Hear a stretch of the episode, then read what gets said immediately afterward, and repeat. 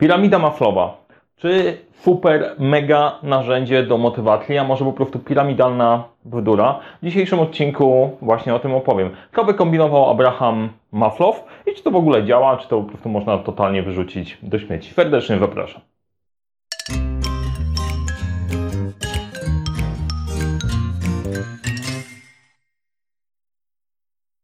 Cześć, nazywam się Mariusz Kapusta, uczę jak rozpoczynać i kończyć z sukcesem projekty w świecie, w którym brakuje czasu, brakuje zasobów, za to nigdy nie brakuje problemów i pomagam te problemy rozwiązywać. Jeżeli interesuje Cię temat zarządzania projektami, zarządzania w ogóle, radzenia sobie z problemami zarządczymi, osiągania celów, to zasubskrybuj ten kanał, kliknij dzwoneczek, on gdzieś tam jest dzwoneczek, żeby nie przegapić kolejnych odcinków. Jeżeli podoba Ci się ten film, to daj łapkę w górę, a teraz przechodzimy do bohatera naszego odcinka, czyli pana Abrahama Maslowa i jego piramidy. Zanim pójdziemy dalej, to chwila wstępu, bo napotkałem kilka artykułów i to jest moda jakaś, żeby równać z ziemią, mieszać w błotem teorię hierarchii potrzeb Maslowa, bo to jest fajnie, po prostu, bo można wytknąć, że tu nie działa, tam nie działa, nie funkcjonuje i tak dalej.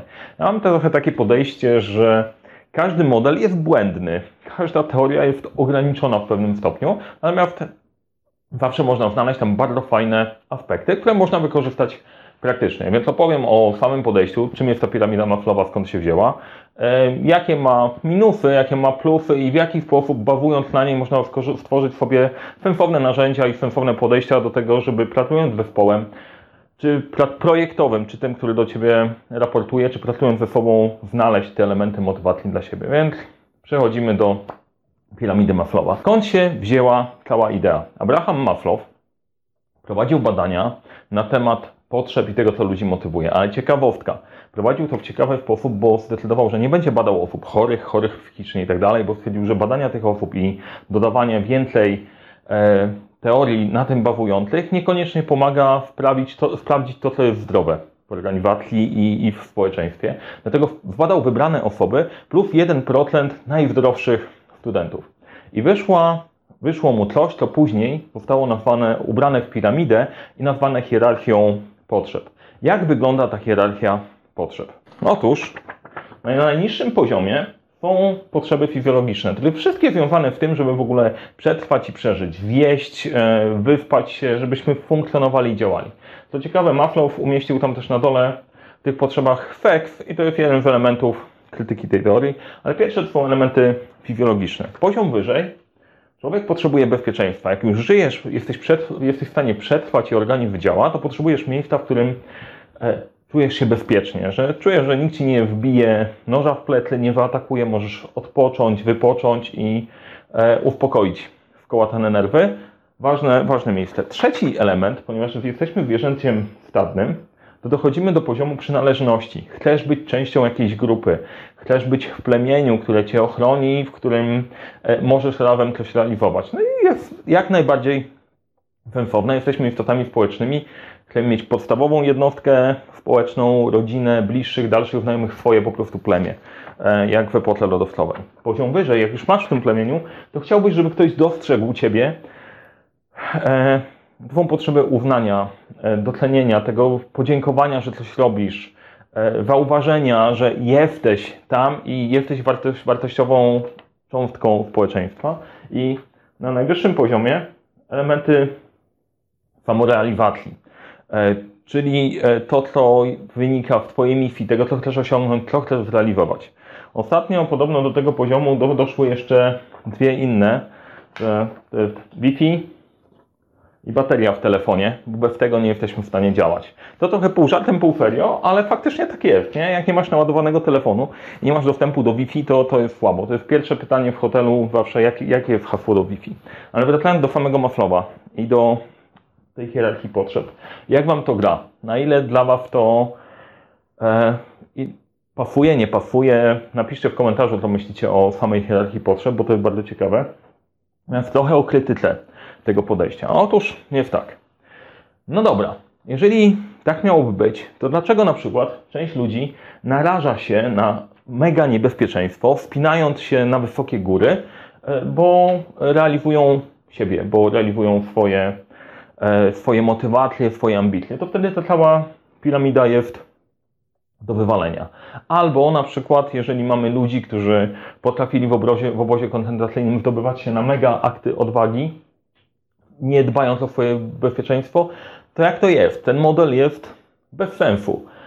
No i faktycznie, jeżeli ułożymy sobie, że ta hierarchia jest uniwersalna i zawsze u wszystkich taka sama, no to popełnimy błąd, bo dalsze badania pokazały, że w zależności od tego, w jakiej strukturze, w jakim społeczeństwie działasz, ta hierarchia potrzeb może być inna.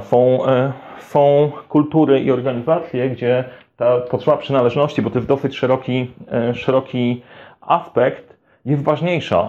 Plemię jest ważniejsze niż jednostka, więc generalnie jest sporo punktów, gdzie można by się było do tej teorii przyczepić, że to nie zawsze jest tak, ludzie mają to poukładane w różny sposób i tak sobie.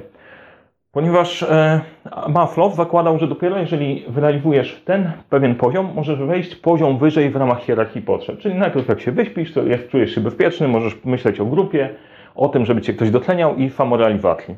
Kolejna opcja jest taka, że ta samorealizacja też jest opisana nie do końca, bo jest tak, jak opisujesz coś hasłami, te hasła też są moim przetłumaczeniem tego na ludzki język, tego o czym mówimy, no to tam pod spodem są dosyć pojemne. I ta samorealizacja to nie jest tylko, że realizujesz coś dla siebie egoistycznie, ale to mogą być działania, które służą społeczeństwu. Ale koncepcja jest prosta. Od prostych potrzeb do bardziej włożonych. I to wydaje się mieć sens. Tylko teraz tak. Jak to wykorzystać w praktyce? Bo to jest właśnie clue. Więc ja proponuję, zamiast piramidy Maslowa popatrzymy na to w formie kółka. I to w przypadku projektów pracy z zespołem może być ciekawsze.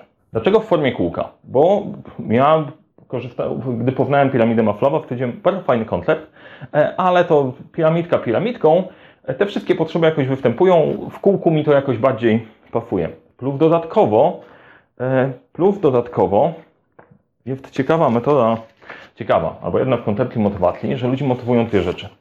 Albo mamy motywację do, czyli na czymś nam zależy i tam pędzimy i chcemy to zrobić. Bardzo nam na tym zależy. Chęć zdobycia nagrody. Albo motywacja od. Chcemy uniknąć kar, nie? Taki kij i marchewka w prostym zrozumieniu. I teraz, jak sobie popatrzycie na to nie w kategorii hierarchii potrzeb, tylko w ogóle, zakładając, że człowiek ma różne potrzeby w różnym miksie, w różnym czasie, to z tego kółka można wykorzystać to do zastanowienia się, dobra, jeżeli moi ludzie są niewmotywowani, to którego elementu może brakować? I to mniej więcej po kolei, tak jak mamy w hierarchii potrzeb. Jeżeli chodzi o fizjologię, to prosta rzecz. Ludzie potrzebują biurka, miejsca do pracy, w którym mogą się skupić i popracować. Nie? I to jest jeden z prostych elementów typu open space. Ilu z Was wkurza open space? Możecie się tym podzielić. Kto lubi pracować w open space'ie, a kto lubi pracować w mniejszej przestrzeni, żeby tam móc się faktycznie podziałać i wyrazić. To jest element fizjologii, zapewnienia miejsca, w którym spokojnie możesz pracować. Drugi element, czyli bezpieczeństwo, przewidywalność tego decyzji menedżerskich, tego gdzie pracujesz, żeby ludzie wiedzieli, co się dzieje, a nie żyli w niepewności. To jest drugi aspekt, zapewni przewidywalność. Kolejny element to jest miejsce w zespole, żeby każdy człowiek znalazł swoje miejsce, wiedział do czego przynależy, jaką rolę odgrywa, jaki jego wkład jest w tą pracę, którą wykonuje cały zespół. Część ludzi, te koszulki, wspólne kubki, to jest część tej miejsca przynależności. Kolejne, podziękowanie. Podziękowanie za zrobioną pracę. Jak już człowiek jest w tym plemieniu, chciałby zobaczyć, że jak ktoś wykonał, słyszę dziękuję. I nie dziękujemy. To jest często niedoszacowana waluta, bo uważamy, że jak ktoś zrobił swoją robotę, to przecież miał zrobić swoją robotę. Kurde, podziękuj swoim ludziom. Podziękuj za to, co robią. Jeżeli ktoś nie jest w centrum zysków, to często nie przyniesie kasy, ale bez niego się nie dzieje. Warto podziękować. I piąty element to dawanie przestrzeni. Przestrzeń na rozwój, tak bardzo jak ludzie chcą tam ruszyć. Ponieważ nie każdy ma ochotę się mega rozwijać, być liderem, robić rzeczy wow. Niektórzy chcą po prostu robić swoje. I to też jest dla nich element samorealizacji. Te kolorki odpowiadają mniej więcej tym poziomom, ale powodują, że odrywasz się trochę od nich. Jak skorzystać z tego kółka? Po pierwsze, Jeżeli twoi ludzie są zdemotywowani, to sprawdź, który z tych elementów możesz naruszać. W jaki sposób. Historia, którą słyszałem w zeszłym tygodniu, nie, w tym tygodniu, była kwestia taka, że dwie ekipy siedziały w jednym biurze i mieli problem z klimatyzatorem, bo niektórzy chcieli zimno, niektórzy chcieli ciepło. Non-stop wojny podjazdowe. No to dotykamy po prostu elementu dołu tej całej piramidki albo naszego kółka, biurka. Załatwmy ten element. Czyli pierwsze, sprawdź, którego z tych elementów może brakować. I warto patrzeć na to z perspektywy, co jest nie tak, co tutaj nie pasuje do końca, na przykład nigdy nie dziękujesz, czyli zapewnienie, że nie demotywujesz ludzi przez jakieś działania, które są negatywne, a drugie, czego mogliby oczekiwać, jakie są elementy do. Przykład praktyczny, pracowałem kiedyś w zespole i człowiek powiedział, słuchaj, ja w tym zespole już wszystkiego nauczyłem, chciałbym przejść do innego. Ja potrzebowałem, żeby został. Zadałem mu takie pytanie, słuchaj, a czego potrzebujesz? Na czym ci najbardziej zależy? On chciał iść wyżej, chciał dostać zarządzanie ludźmi. Dostał zespół do zarządzania. Ja miałem mniej roboty, on miał więcej, ale był zadowolony, bo dostał przestrzeń, w której mógł się rozwijać. I tym sposobem, zamiast stracić dobrego zawodnika, zyskałem... Został w miejscu i jeszcze dostał trochę więcej pracy. Co mi pomagało, jego rozwijało. Win-win. Tak też może się zadziać. Więc podsumowując całe przedsięwzięcie. Piramida Maslowa to jest sposób przekazywania teorii pana Abrahama Maslowa odnośnie hierarchii potrzeb.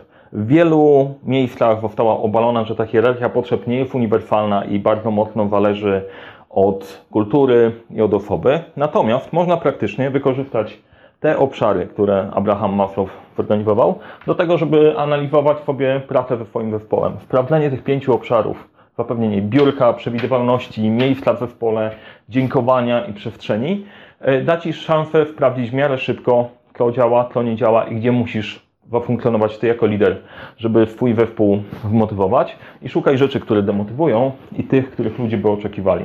I tym sposobem całkiem prosto można całkiem niezły model wykorzystać praktycznie w projektach i nie tylko.